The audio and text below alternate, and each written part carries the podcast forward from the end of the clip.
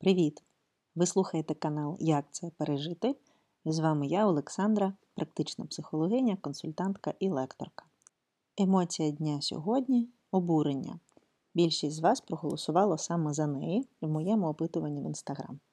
Нагадую, якщо вам хочеться, щоб я розібрала якусь емоцію, ви можете залишити комент під цим аудіо або написати мені при наступному опитуванні, ну, дати таку заявку. Да? Я хочу нагадати, що ділити емоції на погані та хороші це те саме, як оцінювати пожежну сигналізацію. Ми вже з вами знаємо, да, що нас не обереже від пожежі те, що ми будемо вважати її поганою чи хорошою. Тому давайте вчитись ставитись до наших емоцій, як до наших друзів, які допомагають нам стати ближчими до наших потреб і дають нам змогу використовувати енергію на те, щоб ці потреби задовільняти. Повертаємось до обурення. Як же ж воно відчувається? Як і більшість складних переживань, обурення є комплексним почуттям, що складається з сильного невдоволення і роздратування. Якби ми малювали з вами карту емоцій, то обурення разом з ненавистю було б сателітом міста під назвою Гнів, однієї з базових емоцій, про яку ми будемо говорити наступного разу.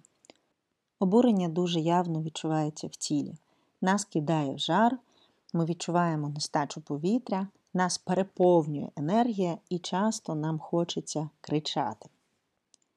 Як і будь-яка інша емоція, обурення є сигналом, сигналом про порушення наших кордонів і тим пусковим механізмом, який генерує захист, можливість нашу захищатись. Саме тому ми відчуваємо такий прилив сил, саме тому нам жарко, да, бо енергії дуже багато. Як і ненависть, обурення теж захищає нас від уявної чи реальної загрози. Обурення є ніби підсвіткою тієї межі, за якою порушуються наші особистісні кордони. Тобто це межа того, що дозволено, що допустимо. Ця межа показує нам те, що виходить за рамки правил, принципів, законів. І якщо ми поспостерігаємо за своїм обуренням, то ми точно побачимо якісь порушення, якісь спроби вторгнення в прямому чи в переносному смислі. Давайте розберемо на прикладах. Я просила вас уточнити, що саме обурює вас сьогодні. І декілька людей відповіли мені, тому буду розбирати їхні приклади. Якщо наступного разу вас якась емоція зачепить, буде вам близькою, ви теж можете залишити власний приклад, я із задоволенням розберу його наступного разу. Отже, обурення через сам факт того, що ця війна почалася. Обурення, пам'ятаємо, що це наша реакція. Давайте подумаємо разом, яка потреба може стояти за цією реакцією. Да? Про що це обурення сигналізує нам? Які наші кордони тут порушені? Що, На що зазіхає той, хто порушує ці кордони? Сам факт того, що ця війна почалась, теж зазіхає на певні наші потреби. Як, наприклад, потребу стабільності, потребу в мирі, потребу в можливості планувати своє життя, можливості реалізовуватись таким чином, який є для нас найбільш комфортним. Все це забирає в нас сам факт того, що ця війна почалася. Я вже мовчу про те, що через початок війни багато з нас хто знаходиться в стані горя, в стані втрати. Да, Ми проживаємо, і обурення є однією зі стадій, коли ми проходимо оцей процес проживання втрати, адаптації до втрати.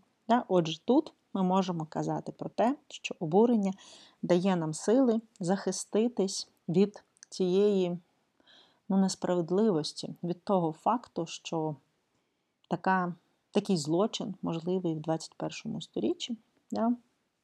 І пам'ятаючи про те, що цей кордон порушений, ми можемо використовувати сили на те, щоб зміцнити його якимось чином. Да? В, випадку кожної індивідуальної ситуації цей чин може бути різним, тому я запрошую вас дати собі трохи часу і поспостерігати, як особисто я сьогодні можу вплинути на власні мої кордони. Приклад номер два. Обурюють ті люди, які об'їжджали чергу на кордоні, тоді, коли черги були по 2-3 доби. Ми пам'ятаємо з вами, що обурення це реакція на порушення кордонів. Яка потреба може бути за цим обуренням? Потреба, щоб мене поважали, потреба, щоб те, як я чекаю, поважаючи інших людей, своєї черги, розповсюджувалось і на мене, да? ну і на всіх людей навкруги мене в тому числі. Тобто ми тут говоримо про дуже важливу потребу бути побаченим, почутим, відчути себе людиною, яку поважають, да? і людиною, яка є членом групи, де ця повага, взаємодопомога є ну, розповсюдженим фактом. Коли ми стикаємось зі зневагою, ми можемо відчувати обурення, і це абсолютно нормальна реакція. Приклад номер 3 обурює те, що російським солдатам, командувачам, генералам і особисто Путіну не доведеться нести справедливе покарання за воєнні злочини. Тут, скоріш за все, ми плутаємо обурення як вторинну реакцію на тривогу, первинну реакцію з приводу того, що вони можуть уникнути цього покарання. Да? Тому сьогодні ми цей приклад опустимо і поговоримо, повернемось до нього, коли будемо розглядати тривогу. Ну, Якщо ви тривогу оберете для розгляду якось. Приклад номер 4 обурює неспроможність своя або чиясь говорити прямо. Про що тут може йти мова? Я так буду зараз фантазувати. Та, Якщо я неправильно сфантазувала, ви мені, будь ласка, напишіть, я розгляну те, що ви мали на увазі. Ну, Але стикаючись подібним запитом на консультації, наприклад, я б запитала людину, чого вона потребує в той момент, коли стикається з отакою, ну, з відчуттям певної фальші, да, коли людина якимсь обходним шляхом спробує щось донести, але ми не можемо бути впевнені, що вона говорить відверто, щиро. Да? Яка тут може бути потреба? Ми потребуємо, скоріш за все, певної ясності. Ми потребуємо довіри, ми потребуємо роз'яснення того, що відбувається, для того, щоб мати змогу реагувати адекватно. Тому ми реагуємо на небезпеку. І Е, скоріш за все, окрім цієї небезпеки, ми можемо ще відчувати невпевненість в тому, чи правильно ми розуміємо ситуацію, чи правильно ми поводимось, чи достатньо ми зробили для того, щоб людина могла нам відкритись. Або можемо злитись на те, що ми вже стільки зробили, щоб людина могла відкрито з нами говорити, да? а вона все одно говорить якимось кривим шляхом. Бачите, скільки може бути емоцій одночасно з тим самим обуренням. Тому тут я б запропонувала авторові питання подивитись на те, чого я потребую в цей момент, коли я відчуваю, що людина не говорить прямо. Або якщо ми говоримо особисто про себе, що заважає мені бути відвертою, говорити прямо тут і зараз. Тут ми можемо дуже багато чого знайти, тому Дайте мені, будь ласка, трохи розширення, коли ви відповісте собі на це запитання. Я із задоволенням розгляну його більш детально, з огляду на ті почуття, на ті потреби, які ви почуєте, задавши собі це питання. Що мені заважає зараз говорити прямо? Чого я боюся, про що я тривожусь? І п'ятий приклад, останній на сьогодні, мене обурює стан, я не вмію, в мене лапки ну, чи я не можу, в мене лапки. Цей стан може дратувати, обурювати в оточуючих, а може в собі. Тут цікаво, знов-таки, я прошу вас згадати, що обурення є певною ознакою порушення кордонів.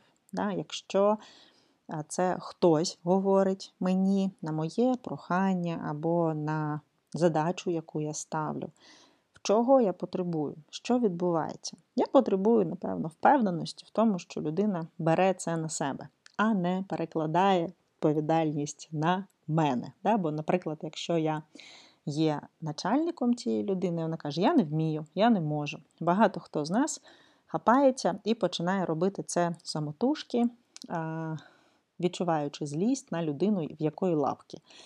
Або це може бути ну, дитина, або це може бути партнер, або це може бути батьки. От хтось з батьків, як мама моя любить казати, я не можу, ой, я не знаю, Саша, тут щось таке написано, ой, я взагалі нічого не розумію. Да? Хоча я знаю, що мама в мене розумна людина, все вона розуміє, вона просто поспішає, або їй не хочеться розбиратись, ну і простіше подзвонити мені і попросити отаким опосередкованим да, шляхом, щоб я з цим розібралась. Ну, але я вже тертий калач. І не завжди я піддаюсь на таку мамину маніпуляцію. Частіше я пропоную їй спокійно прочитати декілька разів, дати собі час. Якщо в мене є час і натхнення, звісно, я допоможу мамі. Та, Проте, якщо я відчуваю, що це ну, не зовсім щиро, а таке перекладання відповідальності, то я цю відповідальність повертаю назад.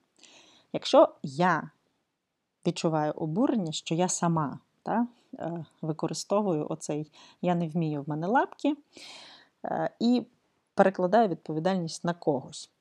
Я можу відчувати обурення до себе, тому що я нібито сама ну, таку меншу вартість свою якусь демонструю самій собі. І отут важливо розібратись, бо, скоріш за все, є якась тривога, що не вийде, не вийде так, як мені хотілося б, не вийде з першого разу, або не вийде так швидко, як я собі уявляю, в якійсь своїй ідеальній реальності. І тут ми вже працюємо зі страхом, тому, якщо вам цікавий розбір страху, будь ласка, дайте мені знати. Сьогодні я не буду говорити про те, як виходити з обурення, бо тут механізми ті самі, як у виході з гніву. Гнів ми будемо розбирати в наступному подкасті, тому, будь ласка, найголовніше не залишатись наодинці з, зі своїм обуренням та шукати соціально прийнятний спосіб його виражати. Отже, якщо у вас є конкретні приклади, які стосуються гніву, надсилайте їх, будь ласка, в коментарях під анонсом гніва чи в інстаграм.